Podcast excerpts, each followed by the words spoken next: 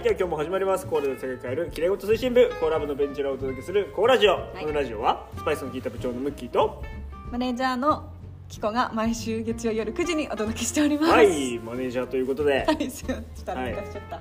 炭酸が炭酸入ってるんですか 炭酸水炭酸抜けまくってますよ、どうですか、最近は？元気ですか？はい、おかげさまで。おおいいですねいいですねもう2月もね入ってもう今年も1か月以上過ぎましたよ、そうですうね。ん、あっという間ですよね2月はバレンタインなのでね。あバレンタインっはい。て何の日か知ってます？はい。何の日でしょうか？あのチョコをあげたり食ったりする。あげたり食ったり あげたり食ったりそうですね本当は何の日か分かる？セイントバレンタインさんが生まれた日。バレンバレンティヌス司教というあのキリスト教かな？を信教していあ信仰していた司教さんがですね拷問の末殺された日です。そうなの？おめでとえうおめでとうとか言ったらやばい。な炎上しちゃう。そうだからね全然チョコレートあげる日じゃないんですよね。でもそれをねこうチョコレートあげるっていう風にしたのはねあの日本の某チョコレートメーカーなので。明治どこかな？忘れちゃった。グリコ？わかんないけど。でもすごいですよね。ロッテかな？わかんないけど。へすごいですよねだからねコーラの日もできるかもしれないです。あコーラってコカ・コーラじゃなくてうちのコーラの日もできるかもしれないですよ。何の日にやってようかな。ちょっと悩ましいですね。なんかそういういろんなうんちくいっぱい知っててなんかいいですね。はいありがとうございます。いつも褒めていただいて褒めて伸びるタイプなんでいい方向に進んでくださいね。いい方向に。悪い方向に行くとどうどうなるんですか？詐欺師詐欺師です。かいやなんかこううんちくいっぱい言うなんかおじいちゃんみたいな感じにならないように。耳が痛い人も結構いるんじゃないでしょうかね。聞いてくださってる方でもあなたのことですよ。そこのあなた。聞いてますか？マッキーに言われたくないって思ってるよ。あそうですか。そこのあなたですよ。聞いてる今そこのあなた。うんちくが多いおじいちゃんになるのはダメですよなんでこうさ年取ったら話長くなるんだろうね。ねえ本当にそうだよね。でも高田純次が言ってたよ。そのなんか年取って言っちゃいけないことは、う自慢話うん。とあと説教、うん。とあとそのうんちくは年を取れば取るほど言っちゃいけんと。うんおーでそれを自分は言わなくなったらエロ話しかできなくなったって。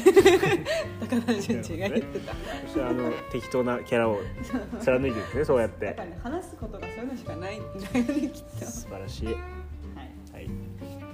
ということで今日の本題に入っていきたいんですけれども今日はなんとですねコーラ部の部員さんのですね森和恵さんの心の花メソッドのですね、うーんとお話をねしていこうと思うんですけどもこれ実はあの先週もはい、しておりまして今日後半ということでですね、はい、まだ前半聞いてない方は前半をぜひぜひ後半を聞いてから前半を聞いてもう一回後半を聞いていただくという流れが一番いいかなと思いますので、はい。まあ、1からねこうラジオ聞いてください。そういう方は。うんうんうんうん。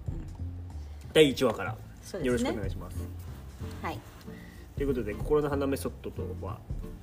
はい。あじゃあまずそのハートサインダンスっていうハートサインですよね。はい、前回ハートサインダンスがメインでしたもんね、はい。なんでできたかっていうことですよね。そうんあの前回の回でお話ししていてはい。はい。今回は？で今回はそのハートサインダンスはい。がはい。その土台となるその障害者支援のメソッドはい。が、はい。えっ、とその森和恵さんが作ったそのはい。心の花メソッドっていう、なんていうかその概念でこう普及しているという。はい。はい、でこの心の花メソッドがどうしてできたのかっていうところを今日もまた森和恵さんの書書をはい。ちょっと朗読させてもらいながらそれでも腐らずに生きる。にはい。すごいね。できればいいなと思っております。やっぱりね本当にねこの内容が本当こう波乱万丈すぎてですね、うんうん。あー本当にねこれを体験してるからこそあのー優しい森さんがこう構築されたんだなと思うと、うんうんうん。すごいねそう。うんいいいい本ですよね表紙についてるのがそのこの心の花メソッドで幸せ体質になりますよっていう、おおはい、幸せ体質。すごいいい言表紙について。葉はいいるので、はい。はい。まあ、これを聞いた方もそのちょっとエッセンスをアマゾンで買えね。はい。はい。もらえたらなって思います。はい。ということで、はい。実は森さんに許可を得ましてあの引用してもいいよということでしたのではい。あの一部ずつこう抜粋してちょっと読んででそれに対して皆さんそれを聞いていただいてそれに対してうーんと我々がちょっとお話をしつつ進めて今日はねいけたらなと思っていますので、はい。朗読のパートをお願いしてもよいでしょうか？はい。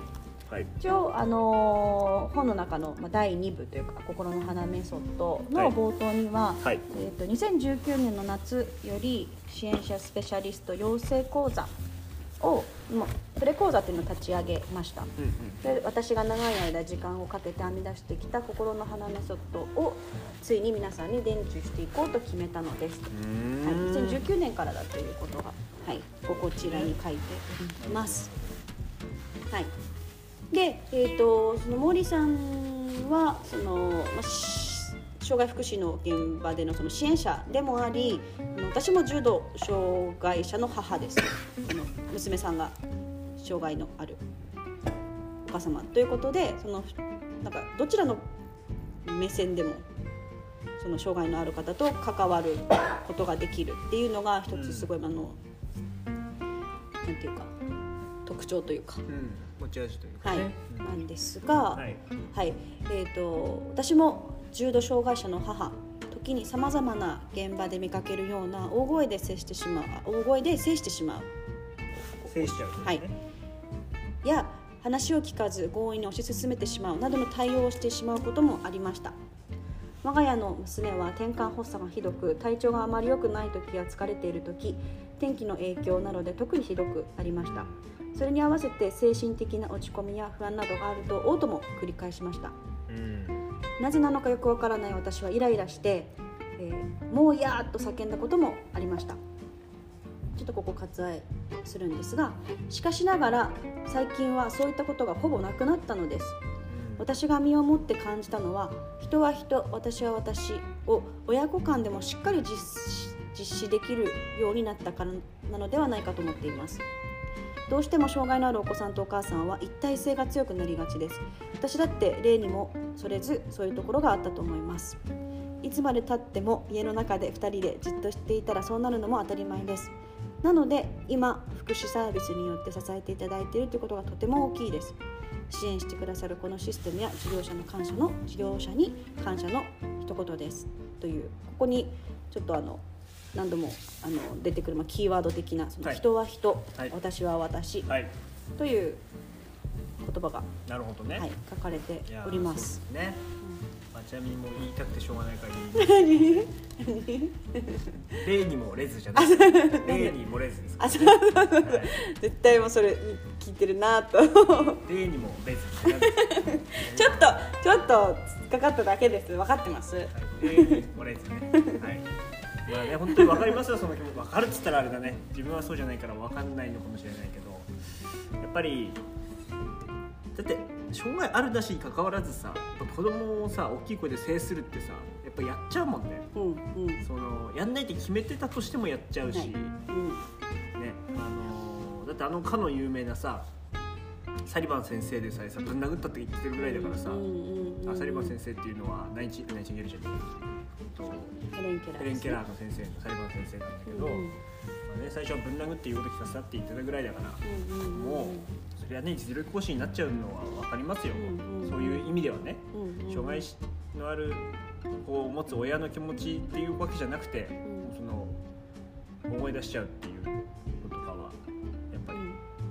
分かるし、理解いくら理解しようと思ってもできない時もあるし、まあ、自分の状態にもよるしね。やっぱりこう、まあ、私含め多分、うん親は別に子育てだけしてるわけじゃないから。うんうんうん他のこともやってて他のことでも追い詰められてたりする中で子育てもねすっごいうまくいってる言ってたとしても難しいだろうし、うんまあ、そこにもちょっとこう障害も絡んだりとかする障害っていうのはまあなんだ本当にその身体障害とかそういうのじゃなくて、普通になんか思い通りいかないこと、うんアクシデントだったりとか、うんイレギュラーなこととかが重なったりしたらさ、やっぱり誰だっていっぱいいっぱいになるしさ、うんまあそれで言えばさ、まあうちの事業所とかもそうだけど、まあ、最近最近とか何度も言ってるようなレスパイトとかさ、うんそういうのってやっぱりすごい大事なことうんうを息抜きみたいなことなんだけど、やっぱ息抜きって大事だよなとかやっぱこれ読んですごい思ったし、うんまあ、相談できるっていうだけでもいいけども、まあ、理想はその預けれるなら預けてうん自分の時間を作るとかね。そういうのも大事だなっていうそのはすごい思ったねこの本を読んでまたなおさら、まあ、いつも思うんだけどね。う、はい。まあ、森さんはその大声を出してしまうっていうその自分の実体験も含めてだからそういうその現にその障害のあるお子さんをお持ちのお母さんの気持ちも分かると。でもう仕事としてそういう福祉関係のあの職についておられる方の苦労も分かる。うんっていうのでうん。この「心の花メソッド」の中にはまず大事なそのキーワードとして「人は人私は私」とかうん。あと、まあむまあ、娘というか障害のある方に対してだとも思いますが、まあ、大人として扱うきちんと話をする。うん。とかまっすぐな愛情を届ける。うん。っていうことをすごく大事にされている。はいります。でどう思います？いや本当にそうだと思うしなぜかこうやっぱり我が子になるとなんか外ではできる声かけが我が子に対してはできないっていうのはすごいあるのででもそれって結構自分の心の状態にすごい影響されている。うん。のでやっぱりそこは何て言うかな一回自分を見つめ直すというか自分の生活とかうん。心の状態うん。を見つめ直すっていうことを心がけてはいますね。なんか、まあ、もうちょっと言うと、まあ、全然これ誰かの否定とかじゃなくて、うん。まあ、自分のこともそうなんだけどあの子供に大声出しちゃったりとかうん。するっていうのはぶっちゃけ自分がこうなんだろうそこに理解させるための技術が足りなかったり時間が足りなかったり、リソース不足。うん。で、えーだから大きい声出してうん。制すると、うん。そうすればその場はしのげるから。っていうのはまあなんか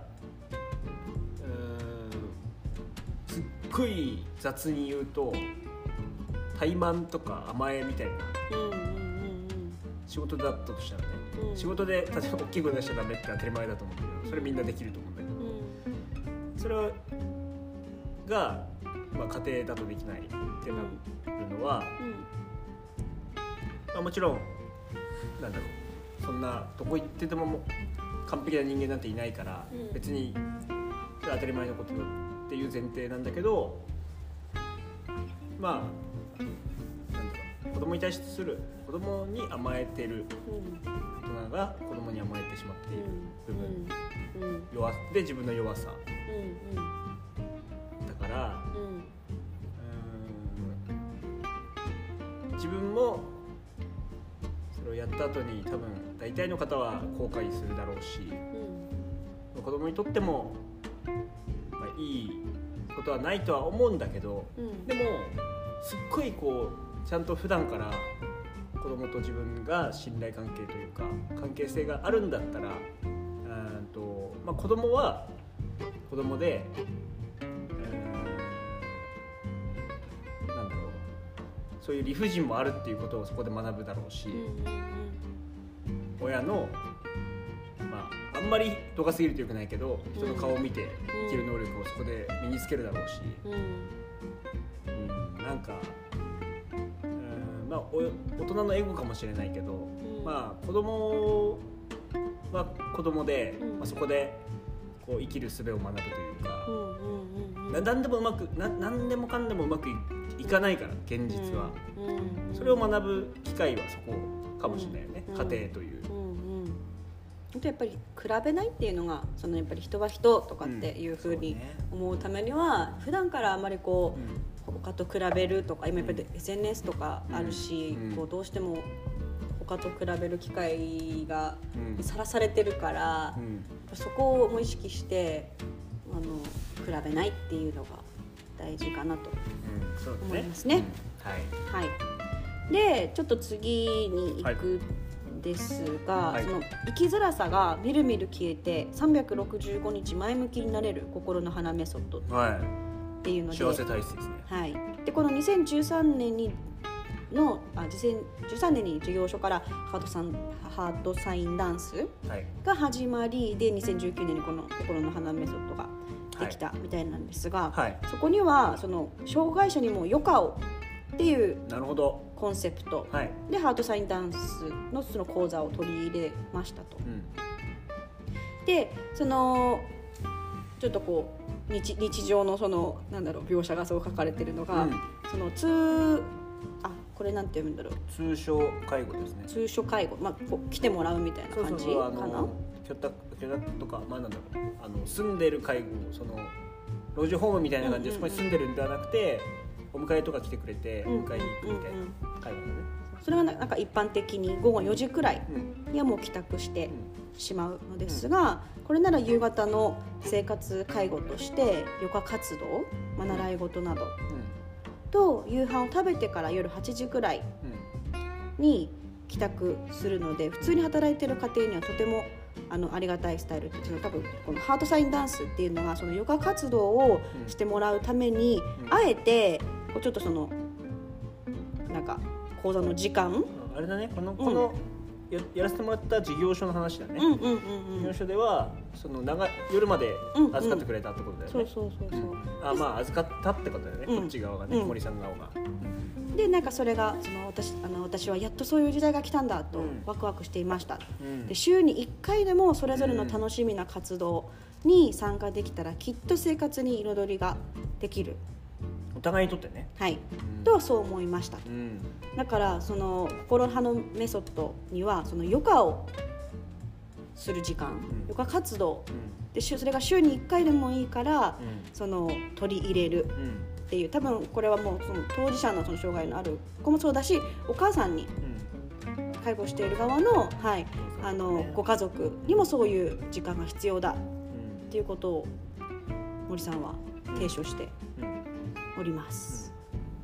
はい、ぱり僕らもそれ感じたことありますもんね、うんうんうん。その1年前だけど、うん。その映画障害者さんに映画見せようってなった時に、やっうんぱり映画見るっていうただねそれうんだけのことでもうん。すごくこう気分転換になったと。そうそうそうそうそうでまあ、そこに集まった方々っていうのがみんな障害者の方だったりその関係者の方々だったから、うん。まあ、そういう人たちとこう交流できたっていうだけでもうん。すごいこうリフレッシュになってで明日からまたこう自分のところの子供だったり、うん。ね、に対するこう兄弟だったりに対する支援にすごい熱が入りますみたいな感じで言ってたからそういう1回のねそういうものでもうんなんだろう変わるから、まあ、それをねこう預けて自分が楽しんでたらいいなんか悪い親なんじゃないかとかさ、うそう思っちゃうじゃん普通に、うん。そう誰でもそう思っちゃうと思ううん。ん。だけど、そういう時代じゃなくなってきたってことだよね。うんうんうんまあうんそうそう。いいいい時代というかまあ本当にうん。さっき最初のささっきも言ってたけどそのうん。一人の相手障害者さんのことも一人の人として見て、うんそう。まあ、ずっと自分が生きてるわけでもないし、ん。まあ一人一人こう独立してね、生きていけるうんといいよね。うん。うん。はい。はい。次そう。でここでちょっとその心の花メソッドの三原則。はい。にこうちょっとこう特別にお、お話いいの。はい三原則。モーリーさんがいいいいと言ってくれてるのでいいとおー。森さんありがとうございます。はいまず一つ目が P 入れる？いやいいけど、はい。すみません。はい、えっといつもご機嫌な私でいることおおで2つ目が信じて待つことー。おお。で3つ目はさっきの1と2はい。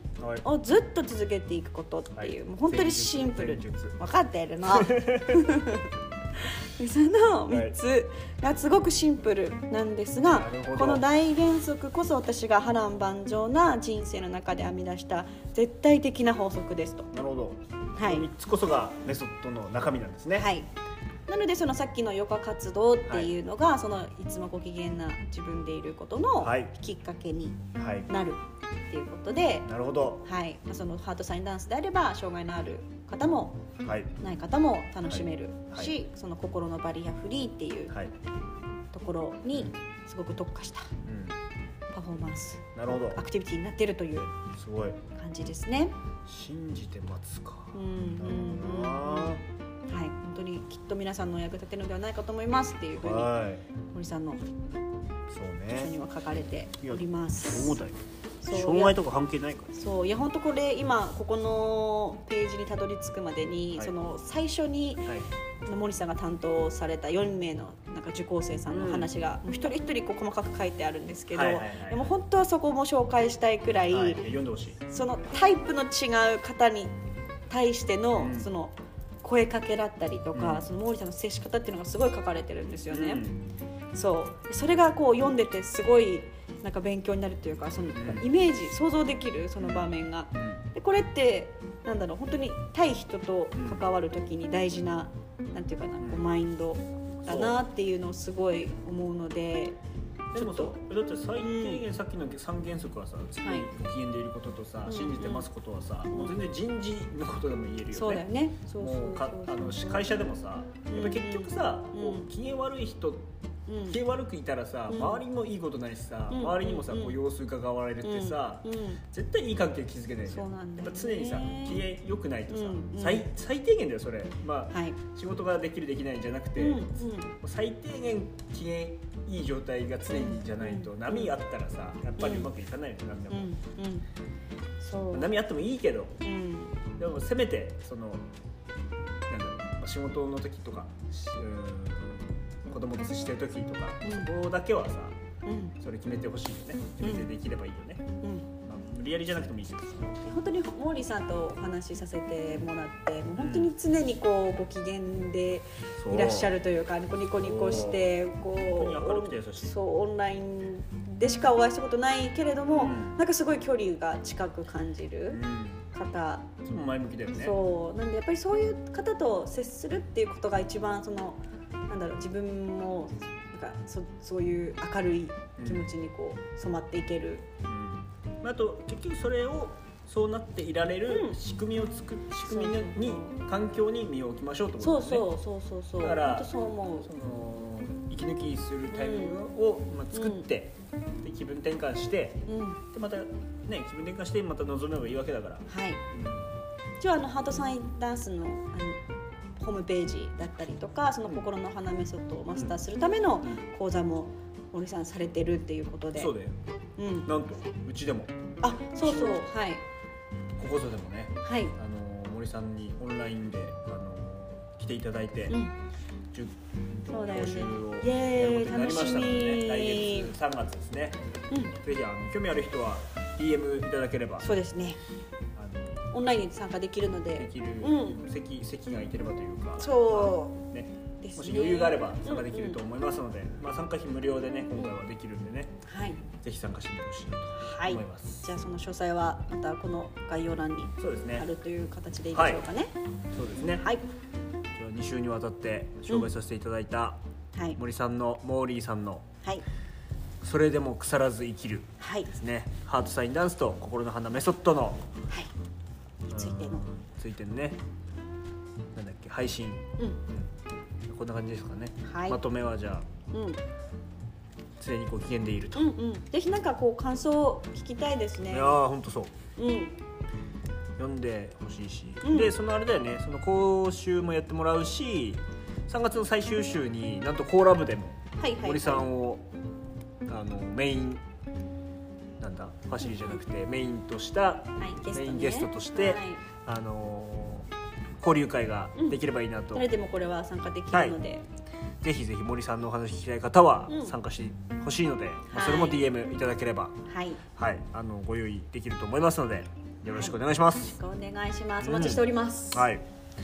なんかやっぱり森さんもおっしゃってたしうちの事業所もそうだけどやっぱりコロナとかでねうん。かなりあのうんリアルなやつは難しいんだけど、うん。まあできることをねコツコツやっていくしかないので、まあ、オンラインでね、うん。こうやってちょっとでも広げていければなと思ってますんで、ぜひぜひあの興味ある人はオンラインだったらまあね感染のリスクはゼロですからゼロです。いいですね。やっていきたいですね、そういう時代ですよ、はい。笑顔はめちゃくちゃ感染力強いと思いますけど。笑顔の感染。はい。いいっすね。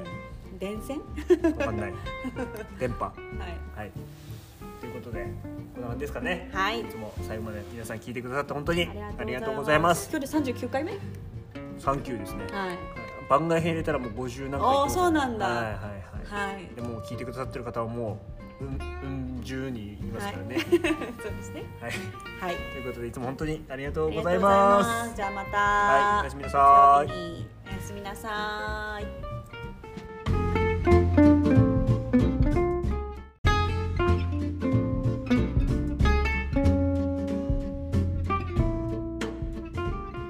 では今日も始まります。コーラの世界えるきれいごと推進部コーラ部のベンチ裏をお届けするコーラジオ。このラジオはスパイスの効いた部長のムッキーと。三差の抜けたマネージャーのキコが月曜夜9時にお届けしておりますはい、ということではい最近どうですか？もう春うららという感じでですね。そうですね暖かいですね暖かいあでも週末めっちゃ雪降ったけどえー、私なんかちょっと勉強会に行ってましてですはいね。はいはいでちょっとど遠くに行ってて帰ってきたら雪が積もっててですねビビりました。帰ってきてびっくりしたでしょ。はい寒いと思って、うん。まあでもそれもそれでねちょっと懐かしい気持ちになって帰ったんですが。はい、はい。どうですか？なんかそんななんか長く行ってたみたいなえ？ちょそんなパッパッと行って帰ってきたぐらいなのね。に別にう。んパパって言って帰ってきましたけど、はい、懐かしい匂いだなと思って帰ってきたんですけど、うん。はい、どうですか？最近は最近はまあバタバタしてますけど相変わらず。いいことありました？いいことはなんでしょうね。あなんか結構あの教えてる英語の生徒さんがお。合格発表がちょうどあいや英検とか英検定とかのはいはいはいはい。正式なはい。合格発表と証書を持ってきてくれるので嬉しいですこねれすごいね。教えた甲斐ありますね。はい。まあ日々のこう成長も嬉しいけどね。やっぱりそういう、ん。やっぱりなんかこう節目節目じゃないけどそういうはい。大きいもののこう達成したっていうのは、ね。本人にしてもこういいこう自信にもなるしね、うん。モチベーションにもなるけどやっぱりこっちとしてもなんかこう一つ形になるっていうとすごい嬉しいね。一年ねまとめの月ですからうね、ん、そうだね。3ヶ月 3, 3月ってそういう月ですね。あと卒業式もあったんじゃないですか？あ3月。すみません。まあ遠くにいてでもあれじゃない？高校ぐらいじゃない？まだ。あもうでも追ってる高校ぐらいこれからおーそうだね。高校は1日だからね。1日とか3日とかそうね。本当にそういう時期ですよ、はい。3月ですよもう。そこから3月ですよ。今度はそこから今度はねこう新しい4月に向かって準備も始まりますしね。4月いい年いい年度まずはい初めにしたいですね。はい。はい。どうですかむきさんは？いやそれこそねそのコーラ部のはいからもあるんですけど、実はあの今村京子先生っていう。同じ名前だ。あ漢字は違うんだけどね。はい、今村京子先生っていうね、はい。おかれこれもう1年以上の付き合いになりますね。初めてお会いしたのがちょうど今ぐらいの時期ですね。本当に素敵な女性ではい。あの僕がそんなこと言うとちょっと本当におこがましいんです。ちょっと間違った。ね言葉遣いが違いました。本当に素敵な方でですね、はい。あのーやっている実績も素晴らしいですけど、うん。まあそれ以上にも人格というか、はい。もうにじみ出るオーラですね、もううんなんていうか。凛としてますよね。いやすごい、うん。でこういう人がこう女性のこう憧れというかそうだね。勝手なイメージですけど、うんうんうん。こんな人がとうちの女性スタッフもこう目指してほしいってうん。思える先生、うん。あ、はい。そうだね。あのちょっとあれだけど今日今ちょうど今村京子先生スタイルの髪型だと思って、おー。そうそうそう。高めのポニーテールでね。でもあの今村先生はこうあのおでこ出しますおでこ出してはい。横にパヤパヤ出すなって、はい。言ってしかもたので肘も出しますから絶対。肘。そうですね。これ隠すなって言って。そうですね。ピンとしてますから本当に。はいで馬村先生はその、まあ、どういう先生かというとあの東京の日本橋浜町で、うん。あの整体院のうん。やっていて、はい。で本当産後のママ、まあはい。産後だけじゃなくてね妊娠中のママもあると思うんですけど産前産後のママの本当にすごい味方でうんでねじれ筋伸ばしっていう、うん。うん1分ねじれ筋伸ばしっていううん。本をね最近、うん。めちゃめちゃ大ヒットで、はい。今年度一番売れたダイエット本と言われています、ラピアにも言ってましたよ。そう一番売れたダイエット本を書いた著者著者なんですよね、はい。でたまたま勉強会行ったらね三幕出版の編集長の編集者の方も来てました。このねじれ筋伸ばしの編集した方も来てて、本当表さんとも話したんだけどもう本当に整体とか整骨院っていう業界を私は知りませんでしたと。でそしたらうん。そのあこんな業界なんだと思ってこれすごい特殊な業ななんだ野村先生の院がすごい特殊なんですねっていうふうな話をしたら、いやそんなことないですよって言ってなんかそのうん。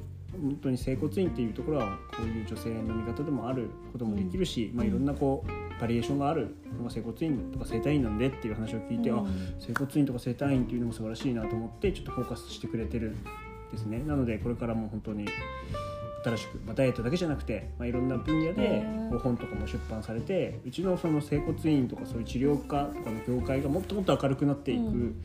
それをこう引っ張ってくれてるのがもう本当に今村先生。うん。なのでもう私もまた会いたいなと思っていて、はい。今回ねたまたま本当に運よくそのセミナー受けることができてうん。で本当にこうセミナーの内容ももちろん素晴らしかったですし、まあ、スタッフと一緒にいたんですけど、うん。スタッフもすっごい、ね、感感化されてというかもう本当に影響をすごく受けてですね、うん。あの成長できた2日間だったなと思っております。うん。はい。本当に良かった。なんかそういうあのエネルギーの高い場所っていうか、うん。その勉強会の来ている人のからも刺激を多分受けるだろうしそこに集まるうん。今村先生という素晴らしい先生のもとで学びたいという意識がある人うん。そのなんか出会いみたいなのもすそうごい。ですね本当に今回はね。あの少人数制の勉強会であの参加者がこれもまたすごいことなんだけど、うん。2社しか参加できない勉強会だったんですはいはいはい。うちの会社ともう一つの会社、うんでうんうん。2人ずつ。だかうんら4人しかいなかったのうん受講生が、うん。そこに今村先生とあの社長の前池先生、うん。前池社長と、はい。三幕出版の小本さんがいてて。で、まあ、あと今村先生のところの社員さんがもう一人いたんだけど、だから本当に濃密なうん。そんな贅沢なセうん。ミナーもうないんじゃないかっていうような、本当にもう超有名人なので、うん。まあ、有名かどうかなんてどうでもいいんですけど本当に素晴らしい方なので、うん。あの引っ張りだこのマイケ社長もねすごい本当にあのなんか雰囲気があるよね。なんかこう安心感その今村先生の隣にいるあのにこやかな感じがすごいいいいい感じいいですよね。本当に素晴らしいなと、まあ、懇親会とかもそのあって、うんそんななんか派手にやったわけじゃないんですけど、うんもちろんこのご時世なんで、うん本当にこじんまりとやったんですけど、うんまあ、いろんな話も聞けましたし、ううんまあ、そもそもはまあどこの業界もそうだと思うけど自分の業界的に言ったら狭いじゃないですか視座、うん。視野視野が視座も狭、低いし。うん。なんだけど、まあ、いろんな、ね、他の治療家さんの話もうちのスタッフも聞いてすごいこう刺激になって、うん。頑張ろうってなってましたし、うん。本当にいい2日間を過ごしてきたというか、うん。はいまあ、内容をちょっとだけもうシェアさせてもらうと、うんうん。そのまあ、内容というかこうみんなにも使えるような、うん。私が今回2日間で、うん。一番印象に残った言葉、もうん。う出血大サービスでお伝えしますと。は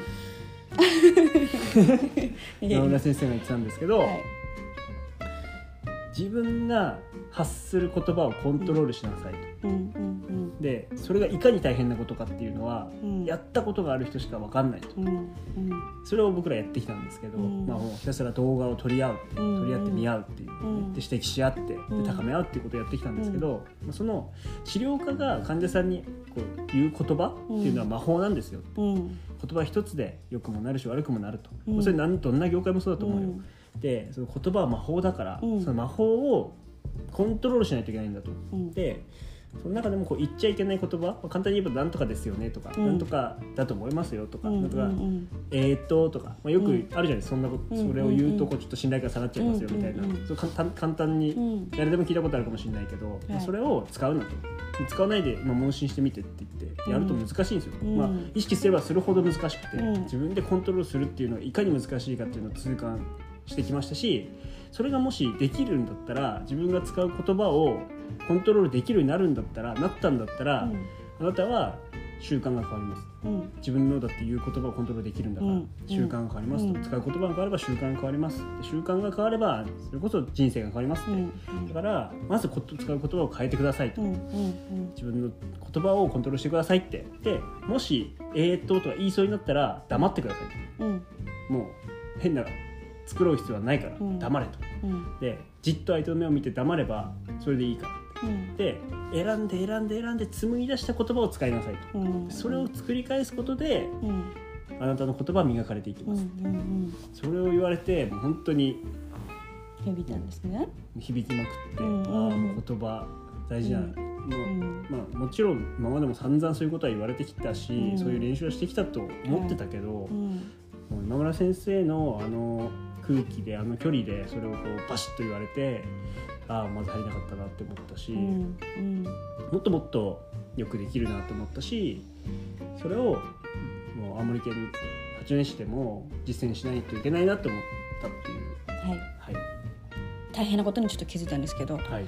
あの今日はその福祉の方の,、はい。あのムッキーさんじゃなくてそのはい整体師うんうんうん。としてのムッキーさんっていうのを先に伝えるの忘れたなと思って、なんで急にその、うん。誰だよお前そうそうなんか急に整骨院とかのそっちのなんか話にちょっと振っちゃったので、ちょっと先に言うの忘れちゃったんですけど、まあムッキーさんはあれなんですよね。整骨院もそうなんです。やられてるんですよね。実は整骨院やってるんですね、まあ、そっちもこうスタッフがいてそうそうそうそうそう女性スタッフもいるんですよね。そうなんですよね。でそういうこと女性スタッフの方が多いんじゃないかと、ん同じ人数いるんでまた珍しい、はいはいはい。そうなんだ院に比べたら珍しい。女性も働きやすくなってほしいし、まあ、結局会社の目標としては、うん。本当社会的弱者の方とかにこううん。すごい頑張ってほしいっていうのがあるんで、まあ本当に女性の雇用っていうのもすごく力を入れています、うん。でうん。これからも入れていく予定です、うん。でその中でも今村先生のセミナー行く意味っていうのはもちろん短期的なねうん。売り上げの増加、そんなことじゃないんですよ、まあ、それはもちろんあると思うんだけど、うん。結果としてはね、うん。けど長い目で見た時に女性がうん。活躍できる、技術とか、マインドうん。を今村先生は持ってるんですよ、ん。今村先生まあ現状僕よりも年上なんですけど、うんうん。今のこのスタイルだったら10年後もできるって確信を持ってるっておっしゃっていて、うん。まあ、結局体力勝負のところもあるんで、うん。なかなかこう例えばもう20後半ぐらいでねうん。一、回こう結婚とかそういうことがあったりすると女性って離れちゃう可能性がすごい高い、ん。まあ、どの業界もそうだと思うけど、うん。その中でもうちの業界はやっぱり、うん、男性じゃないと厳しいこう労働時間長いとか拘束時間長いとか体力勝負なところあるとかで女性が長く働くっていうのは向いてないっていう概念が結構あるんですけど、うん。そういう認識が結構あるんですけど野村先生はそれを変えたいと。それをもう業界のために私が変えますって言って活動されていて、うんそれをうちのスタッフにもねこう直にこううん間近で体験してほしいなと思って。うん連れて行ってですね一緒に学ばせていただいてでこの技術だったら確かにもう本当50歳60歳70歳ってなってもできるんじゃないかなって私も思ったので、もちろんこうブラッシュアップしていかないといけないと思うんだけど本当に良かったなと。もっともっと女性のためになる地域の女性を雇用できるなと思いました、うん。あとは結果出すだけだなと確信しております。すごい。あれですね。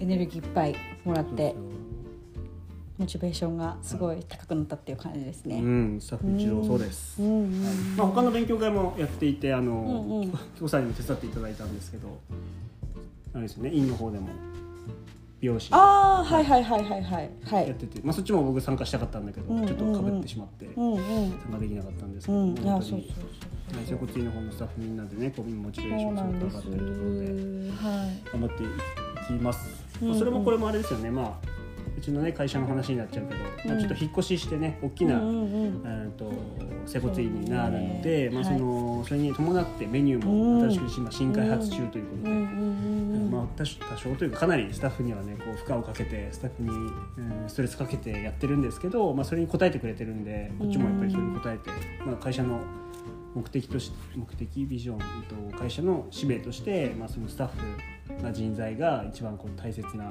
うん宝だと定義してますし、そこを伸ばすっていうのがうちの、うん目最終目標というか、うんそれをやることがうちの価値だと思ってるので。うんそのスタッフの、ね、技術の向上だったり、んそのマインドのところとか、うんまあいろんな、まあ、さごご作法とかねいろいろありますけど、そういうのも今指導をすごく今力入れてるっていう現状です。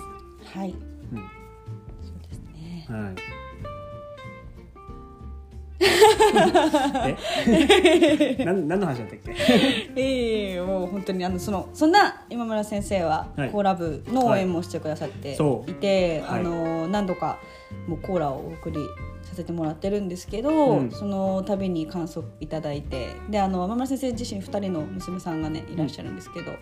スパイスを、あのに興味を子どもたちが持ちましたよとかっていう感想も、あのくれたりして、なんとねそうそうそう。セうん。ミナーの時も自己紹介するじゃないですか、はい。まあ、知らない人もいるわけだから、うん。自己紹介の時に、まあ、普通にこう青森県八戸から来ました。ご友達が子供来た向きですって、うんうん整骨院2店舗やっててし子供新規マッサージもやってますって言ったら、終わっパパって終わって、うん。こういう目標やってますとか言ったら、うん。最後に井上先生がいや「実はこの先生それだけじゃないんですよ」って、うんうん。なんかすすごい素敵なうん取り組みしてますって言って紹介してくれて、ね。うん。本当におおと思って。本当に今先生はそういうとこ本当気遣い完璧ですよ。はい。うん。野田先生もマイケマイケ社長ももうはい。2人ともめちゃめちゃ、うん。そういう部分もね本当に勉強になったしまあ、その懇親会の内容とかもねすごいあれなんですよ。もううちの社員とか、まあ、もう一組来ていたところの方のモチベートするような内容をやっぱりなんだかんだ僕はお酒飲まないだったんですけど、まあ、そういうのを酒飲んでてもそういうモチベートする話をすごくしてくれて。そう。私も村先生と焼肉を食べたことがあるんですけどそれこそ1年前の。素晴らしい。あの僕も食べたことないのに。そうそうそうそうそう。いや本当にあの時はあのなんていうか、ね、初めて初めてのうん。うん。うん。業界というか、うん。あのなんていうの？今まで接点のなかったうんうんうん違う世界ね。そうそうそう、勉強会に、うん。ね、一緒に行かせてもらって、ん。で山村先生とか他の先生とかもお話しして、すっごいそれをなんかあち違うなって感じたのが、やっぱりなんだろう。誰もなんかオンオフないっていうか 常にえ確かに。そう常になんか自分のその仕事っていうかその専門のもの、うん。のことをずっとなんか楽しそうに話してるしあのなんかそれこそ何時から何時までの仕事で終わったらなんか帰って普段の自分とかってそのなんかオンオフが本当にない人たちばっかりの集まりだなって思って特に今村先生はもう焼肉食べながらもうずっと写真撮ってて。うん。なんかこれにはどれぐらいのカロリーがあるとか栄養素があるとかちょっと帰ってから調べてでそのサロンの皆さんにちょっとシェアしようと思っててとかって言ってえどんだけストイックなんだと思って、そうでもなんか楽しくお話もしつつで執筆してるんですよ今とかっていうその本の話してたのが今年。うん出版されてっていう。大ヒットベストセラー。ですそう16万部だすよごいと思って。そんな売れた本ないよ。うん。大ヒット本で。うん。すごいよ16万部。すごいと思う。でしかもねその懇親会の最中もね、うん。あここでお開きしますってなった時に、なんかマイケ先生マイケ社長がん。おっしゃってたんですけど、うん。今から今村子供に絵本読むんやっつって、うん。ズームで読んであげてうん。寝かしつけてからうん。また明日の勉強会で勉強してその次の勉強会にまた来てくれてるっていう、うん。もうそのお母さんとしての一面と、うん。本当に女性治療科の星としての一面とうん。でも本当に堅実にねそうやってこう、うーんすごい気の利く人格を持つん。すごい素晴らしい人、うん治療家とかっていう以前にも本当に素晴らしい人格の方で、ああんまりなんかあがめすぎても怒られるかもしれない。本当に素晴らしい方うんですね。そうなんですね、ん。はい。もしよかったらあの概要欄から。はい、えっとオンラインサロンのはい、ね、オンラインサロン。あのでも一般の方入れるの？産後ケアを学ぶサロンをやっております。一般の方も入れる？誰でも入れますよ。あ。そうなんです気になる方はどうぞ。入ってください。なんか治療科の先生向けのサロンのあもちろんそうなんだけどね。うん。まあ、ちなみにその前その紀子さんが参加してくださったそのセミナーにね参加してる先生方は本当に業界の中でもトップの先生方なので、まあ本当に。今はもう全員超有名人だから、そうそうそう。あの時もまあ有名だったけど。そう、んなのでね、誰一人。いや本当に。誰一人なんかいやいや会社に言われて来てますみたいな人一人もいなくてなんかもうあの勉強会今考えるとすごい異様だったなと思って、そうなんかみんな喜んで来てますみたいな感じですごいあのいい素敵な出会いをいただきました。トップランナーですよねえもう3年したらもう本当に。業界の本当にトップですよ。すごい。塗り替える人たちが集まってたんで、はい、そうそんな資料家のはい。キが、今日も元気です。ああ頑張ってください。はい。ということで、はい。じゃあまた、まあはい、そうだね。まあまあ、ちょっと話すんだったらあとあれかその女性の雇用とかね女性の賃金上げるっていうところはやっぱりねねえ。それもコーラブのとしてもね取り組んでいきたいところだから、うんうんうんうんうん。まあ、まず自分の会社でや女っていき性がねますんで。活躍できる社会をということで、よはいやっていきます。はい。はい、これからもよろしくお願いします。よろしくお願いします。はい、まで聞いてくださって、ありがとうございます、は。ありがとうございます。ではまたおやすみなさい。おやすみなさい。失礼します。